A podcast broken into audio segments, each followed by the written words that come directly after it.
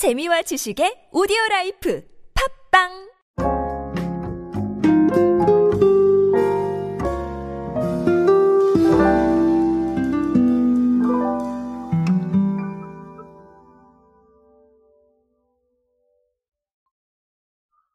아시다시피 우리가 지금 반려동물 관련 산업에 대해서 어, 많이 발전을 하고 있고 또 소비가 많이 이루어지고 있고 시장 자체가 커지고 있고 자 이런 것들 이미 알고 계실 거라고 생각을 합니다.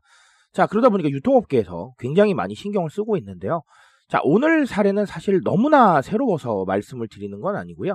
아, 간단하게 사례 하나 보면서 어, 의미하는 바와 이 반려동물 산업에 대한 부분들도 어느 정도까지는 좀 감을 잡으셔야 될 것 같아서 어, 사실 뭐 제가 어떻게 하시라라는 말씀을 드리려는 건 아니고 트렌드상 왜 그럴까라는 부분들도 한번 알아보도록 하겠습니다. 안녕하세요 여러분 노준영입니다. 마케팅에 도움되는 트렌드 이야기 그리고 동시대를 살아가신 여러분들께서 꼭 아셔야 할 트렌드 이야기 제가 전해드리고 있습니다. 강연 및 마케팅 컨설팅 문의는 언제든 하단에 있는 이메일로 부탁드립니다. 자, 어, 우리가 인식 자체가 많이 바뀌었죠. 예, 그게 첫 번째라고 생각을 합니다. 반려동물이 단순히 동물이 아니라 어, 함께 하고 있는 가족이라는 인식을 가지게 되면서 어, 충분히 좀 쓸 수 있다. 프리미엄도 구사할 수 있겠다. 자, 이런 얘기들이 계속해서 나오고 있는 거고요. 자, 그리고 가구 구성원이 줄어들고 있는 추세입니다. 가구 구성원이 줄어들고 있는 추세에서 어, 이 반려동물이 새로운 가구 구성원으로 어, 인식이 되고 있는 게 아닌가라는 이런 변화들을 우리가 아, 캐치를 해야 되겠죠. 자, 이런 상황에서 롯데온이 어, 댕냥이 탐정소라는 걸 내놨어요. 이게 뭐냐면 어, 가장 인기 있는 상품과 가장 후기 좋은 상품, 뭐 MD 추천 상품 이런 것들로 나눠서 상품을 제안해주는 서비스입니다. 어, 결국은 이것만 봐도 최근 반려동물 관련해서 용품이 어떤지 트렌드를 좀 알 수 있다라는 게 아, 바로 롯데온의 설명입니다. 어, 결론적으로는 온라인에서 관련해서 쇼핑을 많이 하게 되는데 그 온라인 쇼핑을 좀 더 편리하게 만들어주는 겁니다. 추천도 해주고, 뭐, 트렌드도 좀 알려주고, 이러면서, 아, 결국은 감을 좀 잡을 수 있게 해주는 것이죠. 자, 아, 아주 단순하고 새로운 건 아니지만, 음, 이런 식의 변화들이 꽤 많이 벌어지고 있고, 또 이뤄지고 있다라는 게 핵심입니다.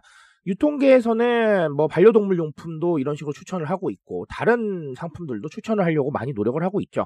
여기서 조금 더 나아가면 사실은 개인화가 이루어지는 건데 아, 사실 요거는 개인화까지는 조금 어렵다고 보고요. 아, 하지만 아, 트렌드에는 상당히 좀 맞는 선택이다라는 생각을 하게 됩니다.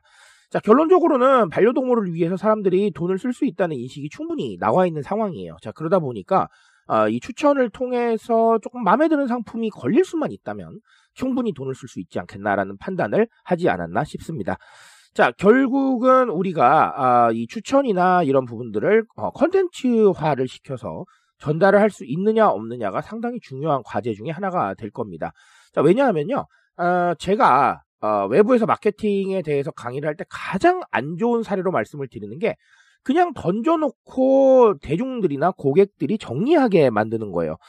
아주 잘못된 부분인데요. 어, 사실은 그럴 시간이 없어요. 그럴 여력도 없고 어, 결론부터 말씀을 드리면 나는 편하게 쇼핑하고 싶단 말이죠.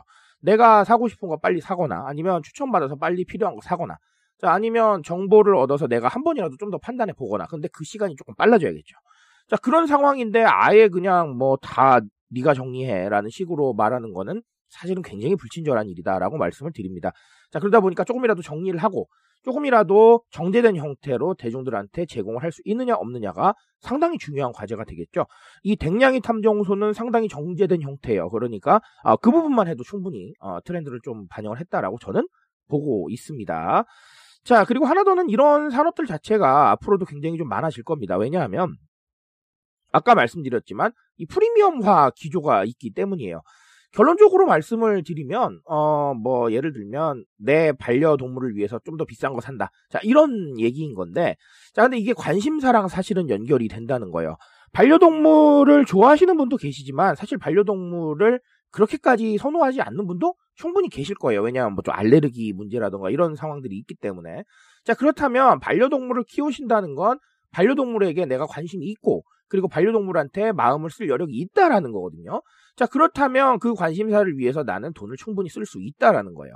자, 이게 반려동물이 아니라 일반적인 유통업계로 넘어오더라도 결국은 내 관심사를 위해서 다른 방향보다는 훨씬 더 많은 돈을 쓰고 있다라는 겁니다.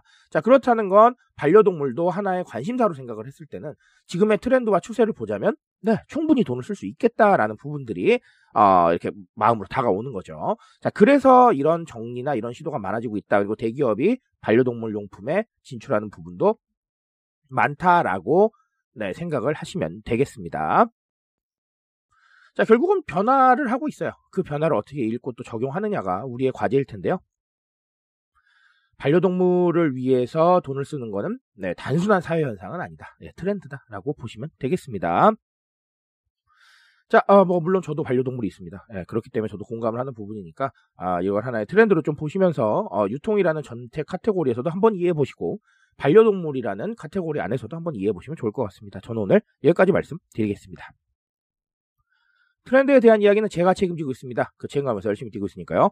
공감해 주신다면 언제나 뜨거운 지식으로 보답드리겠습니다. 오늘도 인싸 되세요 여러분. 감사합니다.